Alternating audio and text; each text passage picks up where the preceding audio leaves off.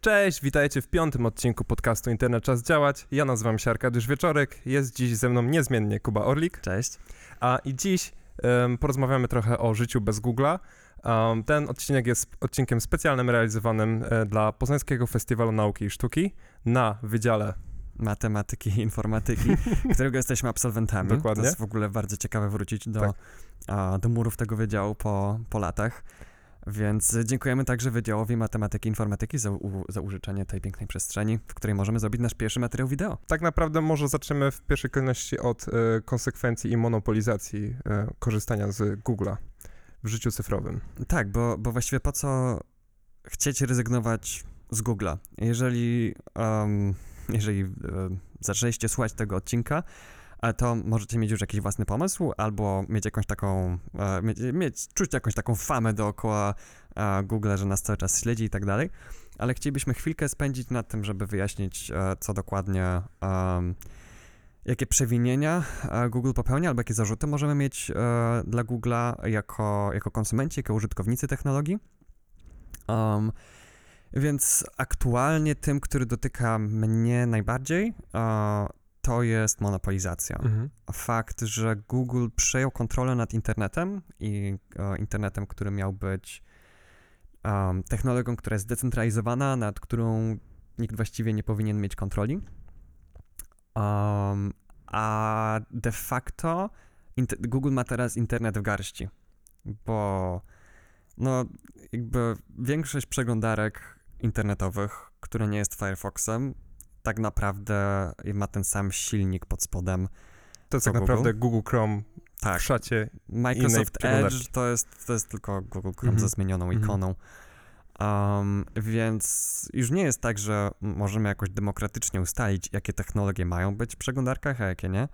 A tylko Google może sobie całkowicie poza, poza tym demokratycznym procesem stwierdzić, hej, dodam taką technologię, a inne przeglądarki, jak, nie, jak jej nie mają, to niech sobie radzą. I to trochę um, przypomina mi to, co Microsoft robił z Internet Explorerem. Generalnie chodziło o to, że w czasach, w latach 2000 mniej więcej, um, na rynku istniał Internet Explorer a, i um, powstała taka przeglądarka jak Net, Netscape, która później się przerodziła w Firefoxa.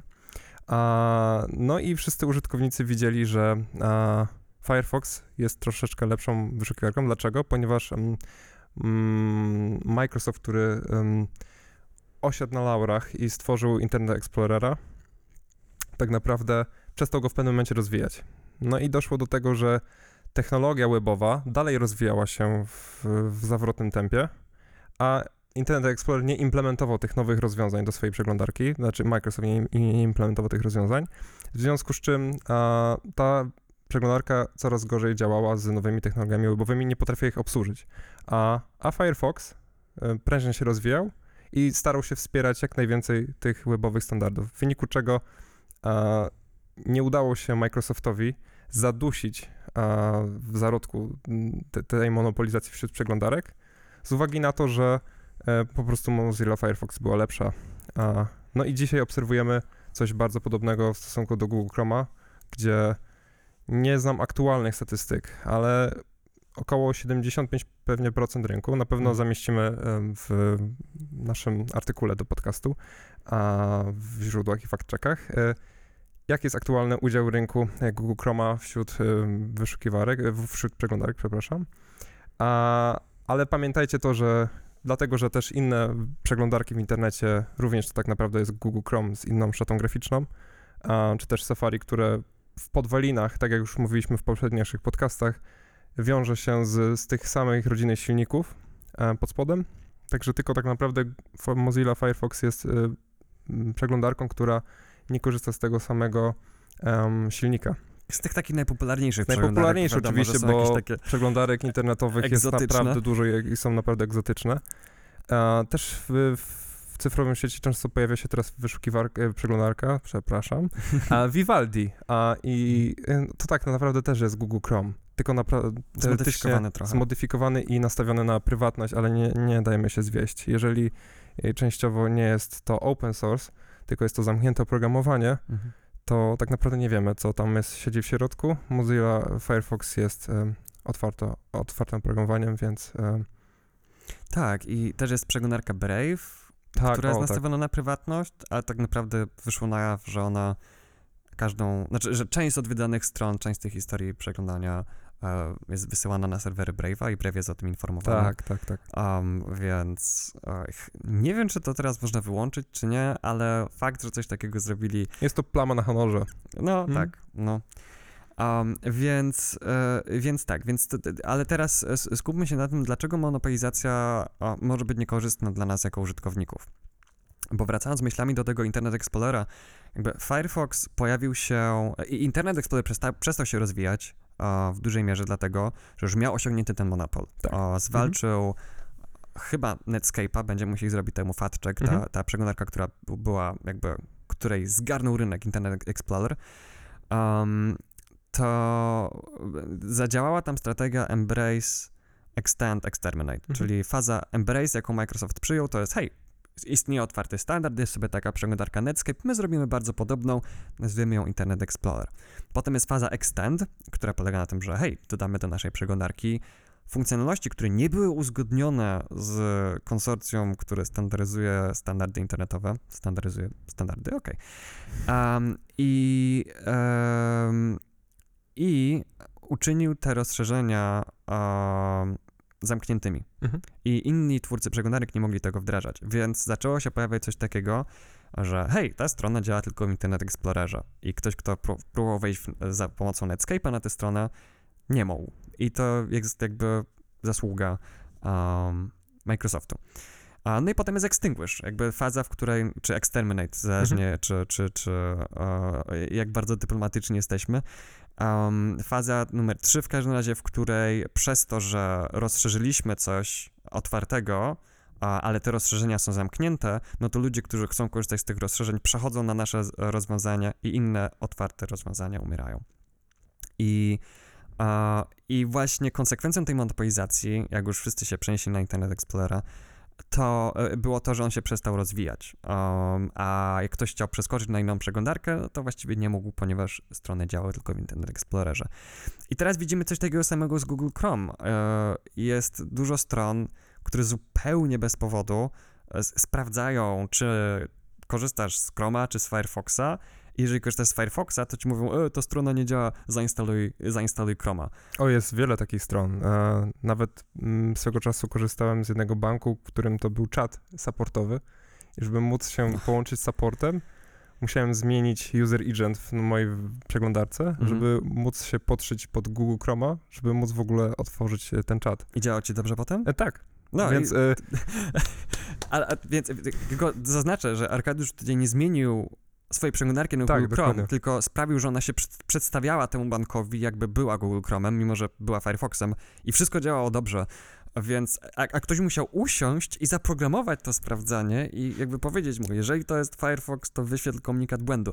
poświęcono na to czas, nie? Ale, ale Google daje też e, jakby, no świeci tutaj złym przykładem, bo sam robi strony, e, bardzo długo Google Earth tak miało, nie wiem czy nadal ma, em, że nie działało w innej przeglądarce Mhm. niż Google Chrome, więc ludzie widzą coś takiego i, i to się jakby normalizuje i potem inni twórcy stron internetowych, które na przykład może się nie, chce, nie chcieć testować na innych przeglądarkach, a robią tylko rzeczy na, na Google, Google Chrome. A zaznaczę też, że Firefox jest rozwijany przez Mozilla, która właściwie większość finansowania ma też od Google'a.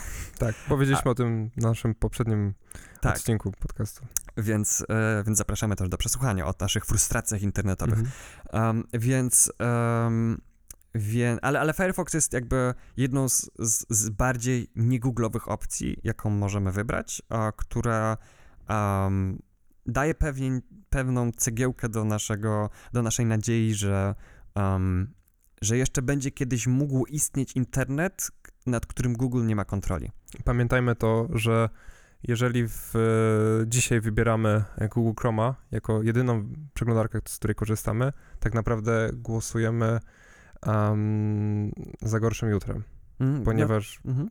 y, wybierając Google Chroma tylko i wyłącznie, tworzymy dalej, powiększamy ten monopol, zwiększamy udział Google Chroma na rynku i przez to zabijamy tak naprawdę inne przeglądarki. Tak, to jest, to jest też jedna z rzeczy, które ogólnie w naszej działalności staramy się um, naszym czytelnikom i naszym słuchaczom um, polecić ich uwadze, że um, takie drobne wybory, które mamy, na przykład z jakiej przeglądarki korzystamy, jakie, systemu wyszukiwarki. operacyjnego, wyszukiwarki też, Mhm. um, mają wpływ, pomagają na kształtowanie świata technologii. Każdym tym codziennym wyborem technologii dokonujemy właśnie, tak powiedziałeś, głosu na to, jaką przyszłość technologii chcemy zobaczyć. Um, I właśnie w temacie wyszukiwarki. Google jest od razu kojarzone z, z wyszukiwarką, mimo że teraz jest milionem innych rzeczy. a, I to chyba nawet nie przesadziłem z tą liczbą. Um, więc, e, więc takie podstawowe pytanie. No to jak nie korzystasz z Google, to jak wyszukujesz informacje? Oj, tak. Polecamy DuckDuckGo. Jest to świetna wyszukiwarka. A całkiem dobrze radzi sobie z polskimi stronami, wyszukiwaniem Jest e, coraz lepiej. W w polskim internecie treści. W angielskim naprawdę nie ma problemu. Większość rzeczy jesteśmy w stanie znaleźć w DuckDuckGo. Pamiętajmy to, że każda wyszukiwarka, z której korzystamy, czy to jest DuckDuckGo, czy to jest Google, czy to jest Bing, czy to jest um, Yahoo i tak dalej, każda z tych wyszukiwarek działa w inny sposób. Ma jakiś swój algorytm i tak naprawdę to nie jest tak, że tylko i wyłącznie Google zwraca wam najlepsze wyniki. On się wybił tylko dlatego, że miał system chyba page ranków tak Mhm. zwanych i te strony były odpowiednio oceniane i nie, nie pamiętam dokładnie jak działa algorytm, ale wywindowało te strony, które miał wywindować, Mhm. inne ni niżej były i tak naprawdę przez to ludzie zaczęli masowo korzystać z Google'a, a, bo dostarczało lepsze wyniki. Ale pamiętajmy, e, DuckDuckGo działa fajnie, e, dba o naszą prywatność, Mhm. co jest e, tym kluczowym dla nas aspektem, że em, te dane nie są wysyłane do podmiotów trzecich, a nie są sprzedawane. Pamiętajmy, że jeżeli korzystamy z jakiejś technologii, która nie jest otwarta w internecie, um, i jest ona za darmo, to tak naprawdę płacimy, ale nie pieniędzmi, tylko swoimi danymi, Mhm. informacjami o sobie tak naprawdę. Chciałem tylko zaznaczyć, że też DuckDuckGo jest darmową usługą i podobnie jak Google zarabia na reklamach, które się wyświetlają w wynikach wyszukiwania. Jednak e, reklamy, które nam się pojawiają w Google, um, to jakie reklamy zobaczymy, zależy od tych wszystkich informacji, które Google zbiera na nasz temat i one są silnie spersonalizowane. Tak. Przez co um, różne firmy, które opłacają marketing, mają silniejszy wpływ na nasze zachowanie. Mają, mogą nas bardziej kontrolować, zakładając na moment um, czapeczkę z folii aluminiowej na głowę. Um, I dochodzi do takich pewnie, mm, teraz przychodzą mi do głowy mm, aspekty takie, że zaczynasz coś, coś wyszukiwać, mhm. kupujesz jakiś produkt, a po dwóch tygodniach otrzymujesz spersonalizowaną wiadomość pod tytułem Hej Kuba, czy chciałbyś kupić te buty? Tak, tak, I- tak. Jak raz kupiłem głośniki na Allegro, Google to wychwycił i dostałem te reklamy potem tych głośników na, na YouTubie, w wynikach wyszukiwania Google'a, na, na, szukałem skarpet, wyskakiwały mi głośniki, wszędzie były. A już je miałem, e, więc to było dosyć męczące. I właśnie ta historia, ten cały, ten cały taki smrodek za nami idzie cały czas i, i, i nas, e, nas uderza. A a w DuckDuckGo też są reklamy, tylko że te reklamy, e, to jakie reklamy zobaczymy zależy tylko i wyłącznie od tego, co wpiszemy w wyszukiwanie. Mhm. Więc e, DuckDuckGo nie ma żadnego interesu, żeby nas śledzić. Dodatkowo DuckDuckGo ma umowę z Amazonem. Jeżeli kupimy coś przechodząc z Amazona do Amazona z DuckDuckGo, to oni dostają jakiś procent od tego. Fajne jest też to, że ja wiem też, który numer e, w wynikach wyszukiwania będzie miało, będzie miał dany link dla danego hasła. Mhm. A, więc pamiętam czasy, w których mówię się, no wpisz to i to w Google i to będzie drugi link. Okej. A teraz nie masz takiej gwarancji, um, więc e, no wiadomo, można komuś wysłać linka, niemniej jednak e, jest, e, pokazuje to, że e, jakby w Google, nawet jeżeli nie jesteś zalogowany, to jeżeli ty coś wpiszesz w wyniku wyszukiwania, dostaniesz coś innego niż ja. Znaczy, akurat nasze historie są dosyć podobne, ale no, na przykład ja bym zobaczył coś innego niż moja mama. Nie? Um, więc a tak DuckGo nie ma interesu w zbieraniu tych danych, w zbieraniu tych danych. Um, czasem nie zwraca tego, co by się człowiek spodziewał. I ja osobiście czasem dla niektórych rodzajów wyszukiwań wolę korzystać z wyszukiwarki Google. Akurat ja uważam, że jakby Google było tylko wyszukiwarką, to by było bardzo dobrze. Niestety Google stara się być tym wszystkim innym, e, jakby producentem samochodów, dostawcą GSM-a i tak dalej. Um, sprzedaż domen Wracamy po krótkiej przerwie technicznej. E, tak, i wspominałem o tym, że e, w, w DuckDuckGo um, nasza historia wyszukiwania nas nie, nie goni i nie rzuca nam się w, w oczy.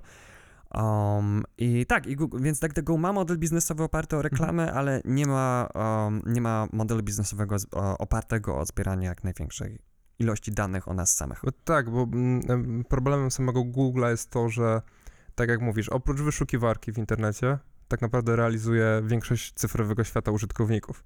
W związku z czym produkuje oprogramowanie dla telefonów, tworzy, współtworzy Androida, e, tworzy oprogramowanie na tego Androida, sprzedaje telefony, sprzedaje routery, dostarcza internet, dostarcza em, ogrzewanie ludziom w, przez termostaty, które są montowane w domach amerykańskich rodzin. to wszystko jedna firma. No? To wszystko jest na jednym z, tym stosie technologicznym. Mhm. E, w związku z czym tak naprawdę Google ma wiele możliwości na to, żeby móc wpływać na nasze cyfrowe życie. Mhm. Nie wiem, na przykład em, Google Home, czyli ten głośnik, który, do którego możemy zadawać pytania jak do Siri i do Alexy od Amazonu, a, czy też e, Gmail do wymiany wiadomości w internecie, do, do wysłania maili, Google Mapsy, jakby cały, cała, cała sterta tych wszystkich rozwiązań Mhm. em, powoduje to, że użytkownicy siedzą w tym ekosystemie i jeżeli chcą wyjść poza nie, za niego, to często zdarzają się z taką ścianą,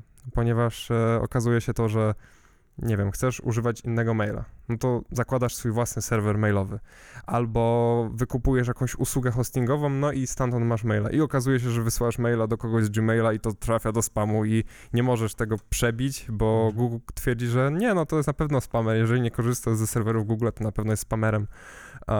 I Tak, jest, jest ciężko, jakby nie możesz się z nimi skontaktować i poprosić, hej, jakby proszę mnie nie blokować jako spam. Y, Wspominaliśmy na poprzednim odcinku, z tego co pamiętam, już coś na temat maili, więc możecie sprawdzić, ale y, dążę do tego, że jeżeli chcemy na przykład mieć własny serwer mailowy po to, żeby Google nam nie czytał naszych maili, to mamy znowu kolejną przeszkodę, tak? Nie możemy wysłać do kogoś tej wiadomości, bo ta wiadomość trafia do spamu. A właśnie, bo tutaj też poruszyłeś bardzo ważny temat, że Google um, za pomocą Gmaila profiluje swoich użytkowników um, i tutaj mam na myśli budowanie profilu psychologicznego po to, żeby wiedzieć, jakie reklamy wyświetlać i jak najlepiej na kogoś wywrzeć wpływ. Um, za pomocą e, wiadomości e-mail, które, które Hmm. napotykamy w Gmailu. I to jest o tyle trudne, że jeżeli ja nie chcę być śledzony przez Google, to nie wystarczy nie mieć konta Gmail, ale muszę nie wysyłać także maili do osób, które korzystają z Gmaila, ponieważ Gmail także pocztę przychodzącą również skanuje Mhm. a, pod tym kątem. Więc e, te, temacki ma, ma, ma rozwinięte bardzo, bardzo, bardzo daleko.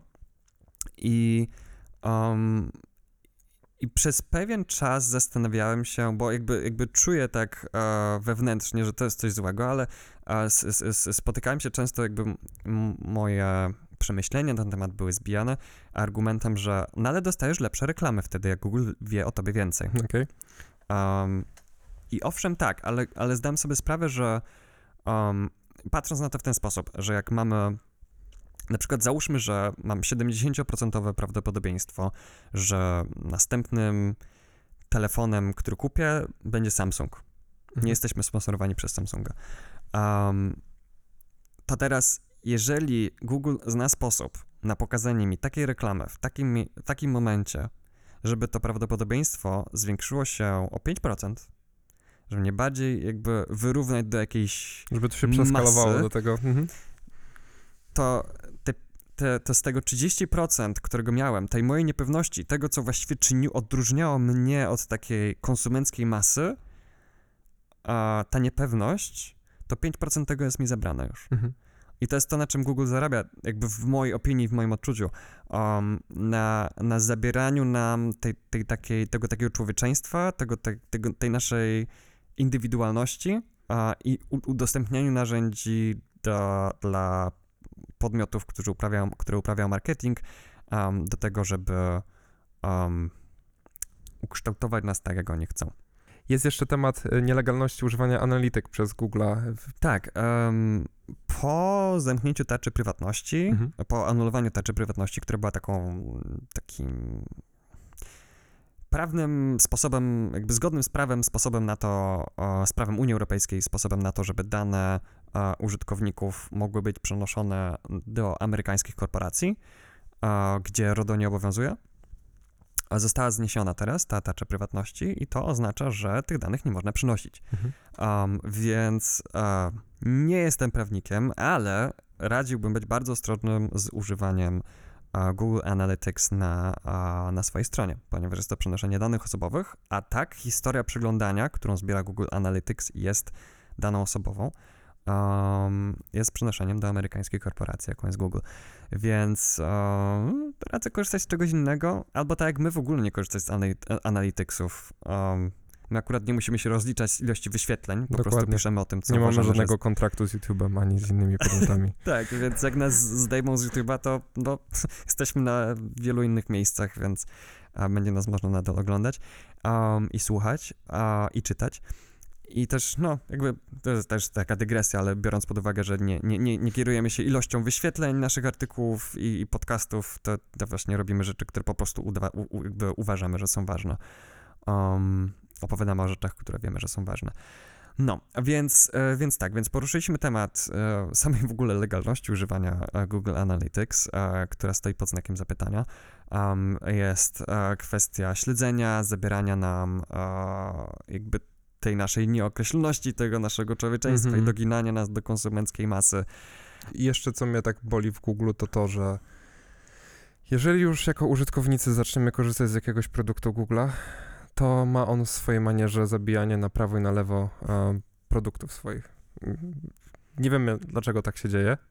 Mm, No, mam pewne podejrzenia. Podejrzenia, tak. E, no, no, z tego co wiem, inżynierowie Google nie są karani za porażkę, więc, Więc- mogą po prostu rodzić kanały, na, jakby różne programy i projekty na prawo i lewo, a i potem, czy one się udadzą, czy nie, to, to im to nie szkodzi. Dlatego tak mi cały czas w głowie, to już wspomniałem o dygresji w poprzednim odcinku, podpowiada, że Google Stadia prędzej czy później zostanie ubita. Mhm. A tak jak został ubity, z tego co pamiętam, mm, czytnik RSS-ów od Tak. Google'a, Google Reader, to odkąd Google zamknął Google Readera, bo ja kiedyś byłem ewangelistą Google'a, ja Tak, instalowałem Google Chroma, wszystkim mówiłem, wywal Firefoxa. Na początku naszych studiów informatycznych na tym wydziale pierwszy raz spotkałem się z Kubą. To taka dygresja. Mhm. A przed wejściem do dziekanatu i Kuba powiedział coś w stylu Cześć, jestem Kuba. Co sądzisz o e, technologiach webowych i w ogóle o cloudzie Google'a, bo mi się tak bardzo podoba, jest taki fajny. Tak, ja po prostu, ja byłem jak taki, jak taki znajomy, który wciąga kogoś do MLM-u, Dokładnie tak. Tylko, że, tylko, że jeszcze nie znałem Arkadiusza wtedy, to pierwsze to do niego powiedziałem.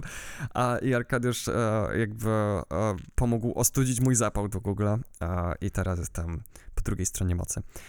Więc, e, więc tak, um, to myślę, że podsumowuje po części listę powodów. Nie, jest jeszcze jeden powód, dla, dla którego um, ja nie chcę korzystać z Google i z Google'owych usług. Fakt, że one są zamknięte.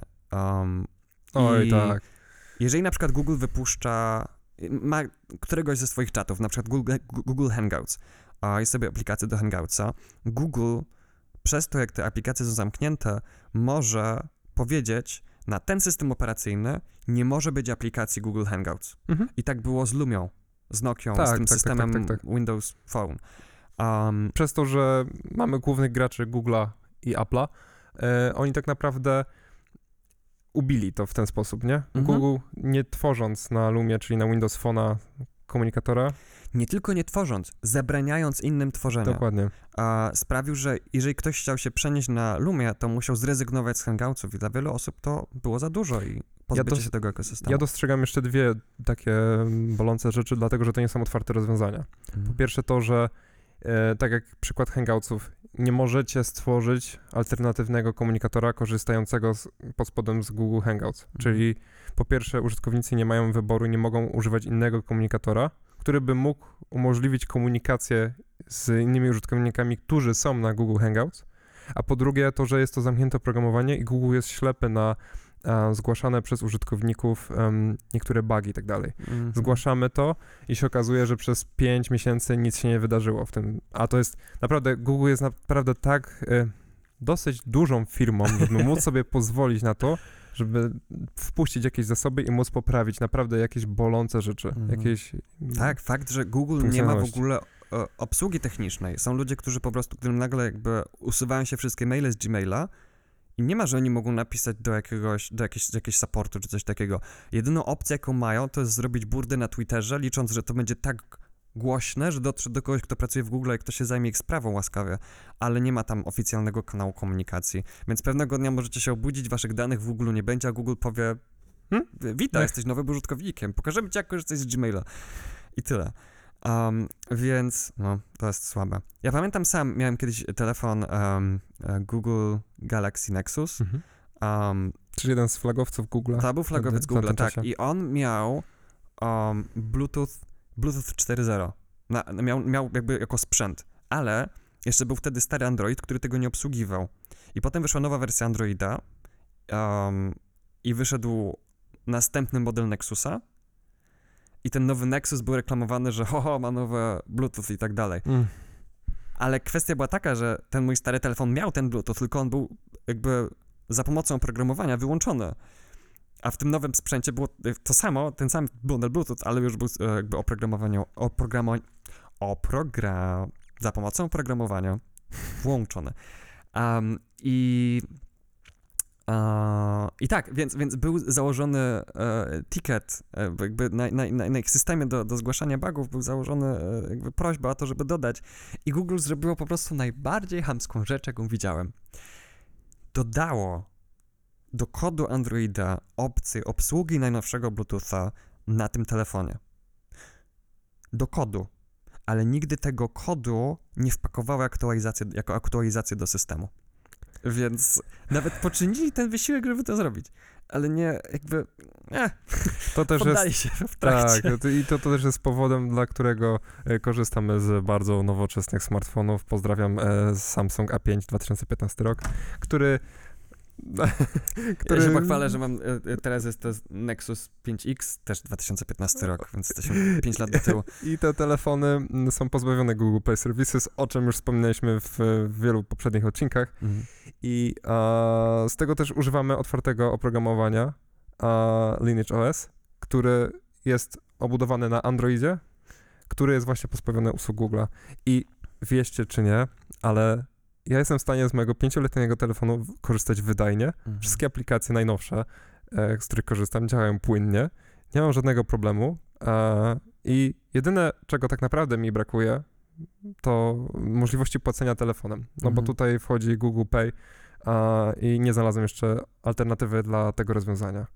A tak poza tym to w zasadzie wszystko. Nawet YouTube, może, nawet możecie instalować e, aplikację z Google Play Store, nie posiadając ani konta Google, ani aplikacji Google Play. Tak, to, to, to, to całe zamieszanie dookoła tych telefonów od, Z od Huawei'em. Huawei, y, nie wiem jak to się czyta, pewnie wyczytam to źle, pewnie jakiś Koreańczyk mnie właśnie znienawidził, ale y, jest, em, jest takie wielkie, o nie, tam nie ma Google Google'a. Play Store, ale aplikacje na Androida można pobrać po prostu z internetu. Można z internetu pobrać aplikację, która działa jak Google Play Store i pobiera inne aplikacje.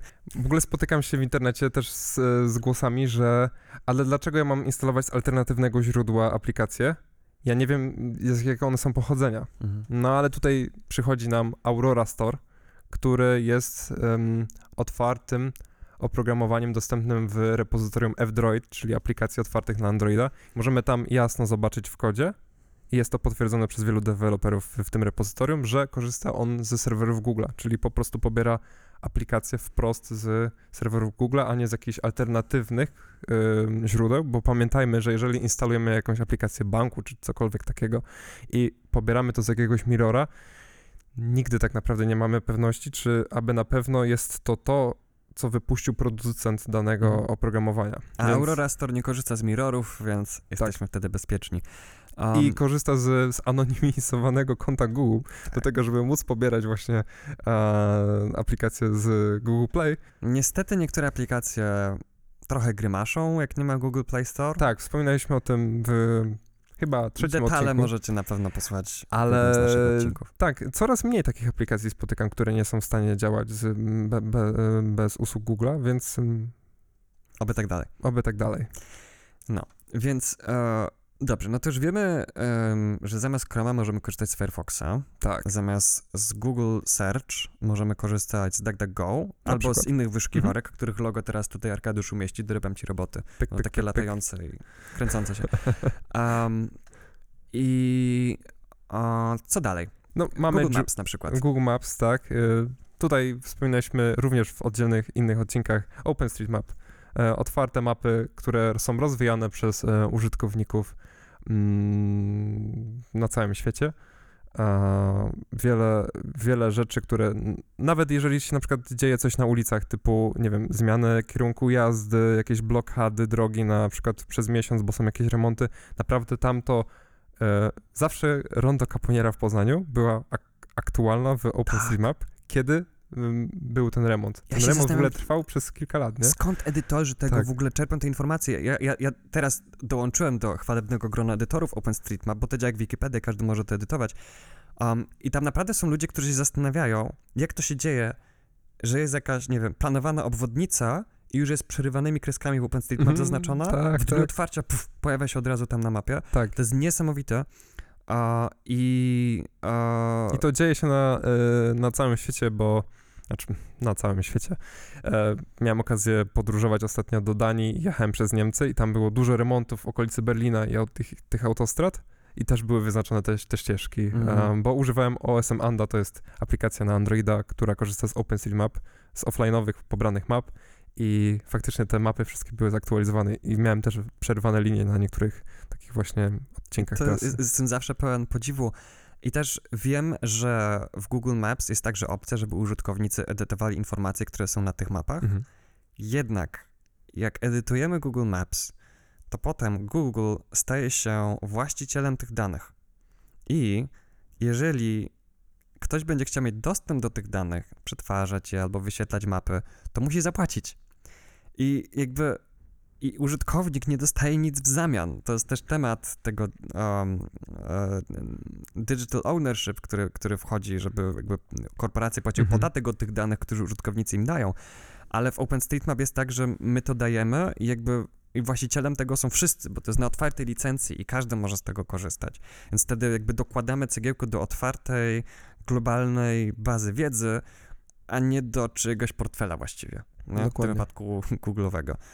Albo no, inwestorów Google, mówiąc dokładnie. Wspomnieliśmy też o mailu, a, czyli um, alternatywach dla Gmaila. Tutaj możemy wymienić własny serwer mailowy, co jest dosyć trudne technicznie do postawienia dla zwykłego użytkownika. No, to jest, nie jest niemożliwe, jak ktoś chce Ktoś trochę chce. się wgryźć w Tak, to, tak. ale są Oczy- łatwiejsze. Oczywiście myślę, że w, w przyszłości przedstawimy na naszym a, a, blogu, jak to zrobić. E, możemy zakupić własną domenę w, w, jakimś, w jakimś podmiocie typu, teraz nie będziemy wymieniać e, tych podmiotów, ale kupić po prostu domenę i do tego przy, przypisać konto pocztowe, które często jest darmowo do, do, dokładane em, dla tej domeny. Jest też ProtonMail i FastMail, także są to usługi, które umożliwiają z większym nakładem na prywatność y, utrzymywanie maila. Fastmail jest super e, pod tym względem, e, z mojego punktu widzenia. Większość osób woli ProtonMaila niż Mhm. Fastmaila, bo ProtonMail jest bardziej szyfrowany, ale Fastmail, ta, na, to nazwa, ten człon Fast nie jest bez przypadku. Tam naprawdę e, jakby maile przechodzą niesamowicie szybko, ponieważ oni zaprojektowali własny protokół do tego, do wymiany informacji pomiędzy no, serwerem mailowym, a na przykład telefonem, czy, Mhm. czy naszym programem pocztowym. I, e, I co jest super, oni teraz pracują o, nad standaryzacją tego protokołu U, i już dużą część go otworzyli. Jestem na, na ich liście mailingowej i dostaję regularne aktualizacje i chcą go poszerzyć do tego tak, żeby był super prosty i wydajny e, protokół do wymiany poczty, kalendarza i kontaktów. Więc mega szacun, gdyby Apple działał w ten sposób, to żylibyśmy teraz jakby jak, nie wiem, jak- jak 200 lat do przodu. w innym magicznym świecie E, Apple'a do- niż Dokładnie, bo gdyby aktualnie. wszystkie, to wszystko, co Apple robi, a, czy to wszystko, co Google robi, gdyby było ustandaryzowane i otwarte dla społeczności, to te korporacje faktycznie dokładałyby się do, um, do ogółu naszych, naszej wiedzy i, i powiększały nasze możliwości. A tak trzymają Pamiętajmy, te możliwości jako takiego zakładnika. jak wspomniałeś, korporacje są prawnie zobligowane do tego, żeby poszerzać majątek udziałowców. Zwłaszcza spółki akcyjne. Dokładnie, więc y, to jest ich głównym celem. A Lego się pieniędzy. stało niedawno spółką akcyjną, więc ciekawe, co tam się popsuje. Ja jakbym pracował w Allegro, ja już bym spadał stamtąd, bo Hmm. jeżeli oni są spółką akcyjną, to muszą zadowolić inwestorów i będą to robili albo kosztem pracowników, jak CD Projekt Red, a, albo kosztem użytkowników, Mhm. jak wiele innych korporacji, w tym Google.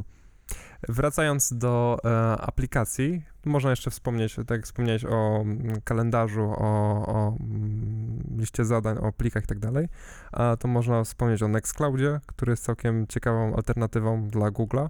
Nawet możemy sobie zakupić um, usługę hostingową do, do Nextclouda, więc nie musimy tego całego staku, tego, tego stosu technologicznego sobie stawiać na własnym serwerze, kupować własnego serwera i tak dalej, i tak dalej. Klikasz, masz.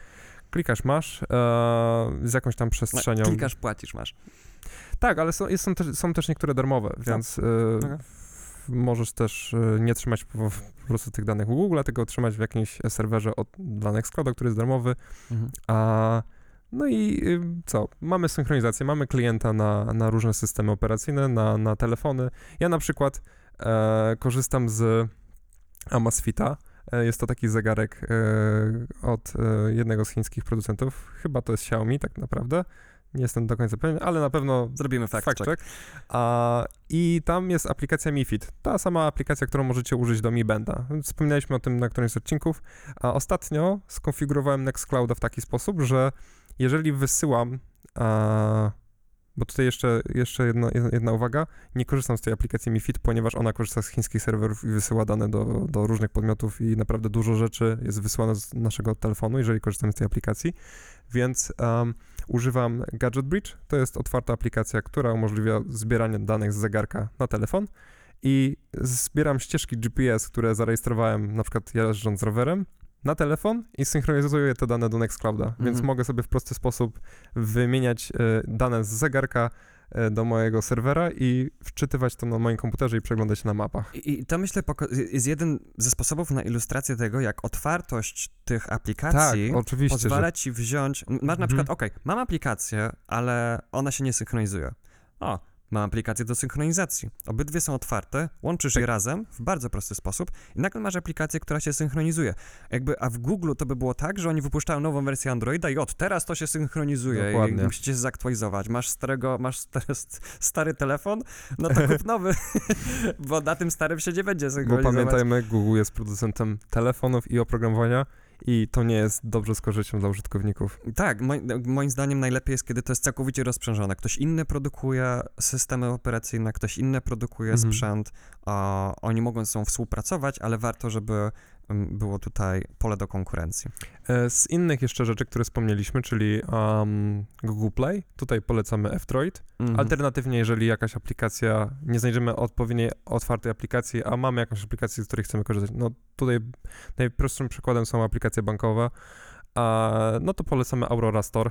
Nie trzeba instalować usług Google'a na waszych telefonach z producenta Huawei. Naprawdę nie jest to potrzebne. Tak. A, to tak do wszystkich użytkowników, którzy tak bardzo potrzebują usług Google'a na swoich telefonach, a no to Mm, te- y, Na pewno warto za, zaprosić samego siebie do, do, do, do sprawdzenia. Do dużo jestem w stanie tak. zrobić bez jakby Mhm. a, zaprzedawania swojego sprzętu Google'owi. E, innym przykładem jest NewPipe. To jest ciekawa aplikacja do, e, do komunikowania się z YouTube'em i do wyświetlania filmów na YouTubie. Fajny, fajna rzecz, że możemy na przykład subskrybować e, na Androidzie wtedy różne kanały, nie posiadając konta Google, a, bo robi to nas, za nas NewPipe. Działa on szybciej. Mhm. A, no I i można więcej? oglądać z wyłączonym ekranem, więc I- można puścić muzykę i zablokować i ekran tak. i leci wtedy na słuchawkach. Chyba I pobiera już- wtedy tylko dźwięk, a nie Tak, dźwięk może, wideo. możecie pobierać właśnie tylko dźwięk, więc oszczędzacie swój kupować transfer. YouTube, jak to się nazywa, YouTube Red, YouTube Premium. A, więc w NewPipe możemy em, oglądać te filmy, oglądać, że słuchać samego dźwięku z wyłączonym ekranem, tak jak wspomniałeś wcześniej. A, I co więcej? Nie wiem, co jeszcze Nie można- donosi Google'owi na to, Nie donosi. Google'owi, tak? I nie ma tam reklam. Tak. Więc jeżeli Jezus, oglądamy... ja w ogóle zapomniałem o tym, że są reklamy Tak. na YouTube. Więc jeżeli ogląda, nie chcecie reklam na swoim telefonie, to, to w, w YouTubie to NewPipe jest fajną alternatywą. Tak. I co więcej, znowu wspomnieliśmy o otwartych e, rozwiązaniach. Jest aplikacja Kodi na e, systemy Raspberry Pi i na, też na komputery. To nawet na Windowsie chyba na Windowsie też. A, I możemy w niej oglądać YouTube'a. I znowu, mój telefon ma zainstalowanego NewPipe'a, mam mini O, tak. komputerek Raspberry Pi z Kodim, na którym mam zainstalowaną wtyczkę do YouTube'a i w, w, poprzez jedno ustawienie w NewPipe'ie mogę wysyłać w swojej lokalnej sieci link z mojego telefonu do Kodiego i pyk, i oglądam na telewizorze e, filmik z YouTube'a. I też taki jedna rzecz, że w Kodim ta wtyczka do YouTube'a również nie ma reklam, także Tak, bardzo się, łatwo się ogląda. to ja się wtedy czuję jak prawdziwy obywatel nowoczesnego świata, Mhm. w momencie, w którym urządzam kwasy z YouTube'a a, i ludzie doświadcz... e, kwasy z YouTube'a dla tych...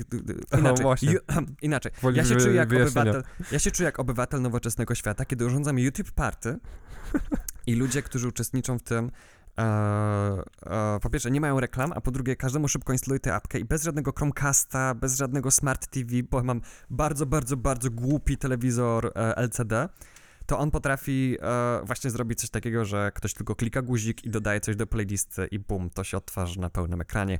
Witamy w XXI wieku, panie i panowie. Ale teraz już jest koronawirus, więc nie urządzam YouTube Party, proszę nie nasyłać na mnie sanepidu.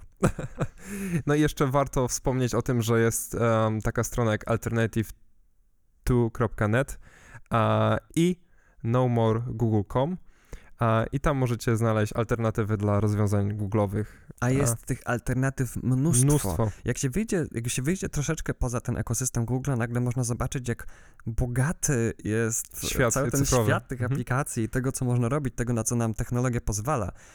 I mam wrażenie, że im bardziej dajemy się zamknąć w jednym ekosystemie, czy to googlowski, czy Apple'owy, a tym bardziej jakby oswajamy się z komfortem w, pewnym, w pewnej sferze, mamy bardzo duży komfort, ale wyjście poza nią wiąże się z tym, że zabiera nam się niektóre, e, niektóre możliwości. Więc warto wiedzieć, że ten komfort bycia w określonym zamkniętym ekosystemie, bo to jest komfort pod, Tak. pod pewnym względem, że on ma cenę. I Mhm. ta cena, i tą ceną jest e, w dużej mierze kontrola, jaką mamy nad urządzeniem. Oddajemy ją w zamian za ten komfort. I tym aspektem Wszystkie nasze wszystkie nasze już urządzenia się wyłączają, rozładowują, także kończymy w naszej małej kamerce. Em, tym e, pozytywnym aspektem e, kończymy ten odcinek. E, zapraszamy Was do komentowania na e, YouTubie amerykańskiej, em, na, na podmiocie amerykańskiej korporacji, czyli Google, a na Google Podcasts, e, ale też na Spotify, Apple Podcast i na naszym em, otwarto standa- ustandaryzowanym em, serwerze do serwowania podcastów. Tak, jeżeli ktoś ma bardzo silną awersję do Google, nadal można słuchać. Dokładnie. Staramy się unikać hipokryzji, jak to tylko możliwe. E, no i liczymy na Wasz odzew. Jeżeli macie pomysły na kolejne odcinki, e, to zapraszamy do komentowania na social mediach naszych, które możecie znaleźć na naszym blogu i na, pod filmem na YouTubie. E, I co jeszcze chcielibyśmy dodać? Ponownie dziękujemy Wydziałowi Tak. Matematyki i Informatyki Uniwersytetu Adama Mickiewicza w Poznaniu za udostępnienie nam a, tej przestrzeni oraz za zaproszenie nas jako absolwentów do udziału w e, wydarzeniu, jakim jest Poznański Festiwal Nauki i Sztuki. E, To nie jest nasz pierwszy raz na tym festiwalu. Staramy się móc e, uświetniać go naszą obecnością, e, kiedy tylko jest taka możliwość. Więc życzymy Wam e, znalezienia i zapoznania się z kolejnymi ciekawymi materiałami, jakie powstały w ramach tego, tego festiwalu na naszym uniwersytecie. No i co? I bądźcie bezpieczni w tym szalonym, cyfrowym świecie. no cyfrowym. Teraz nawet w realnym trzeba być ostrożnym. Dokładnie. 2020, już nie uchronisz się nigdzie. E, jeszcze dużo może się wydarzyć. Wszystko przed nami. Także do zobaczenia i do usłyszenia i pozdrawiamy wszystkich uczestników. Trzymajcie się. Cześć. Hej, hej, cześć.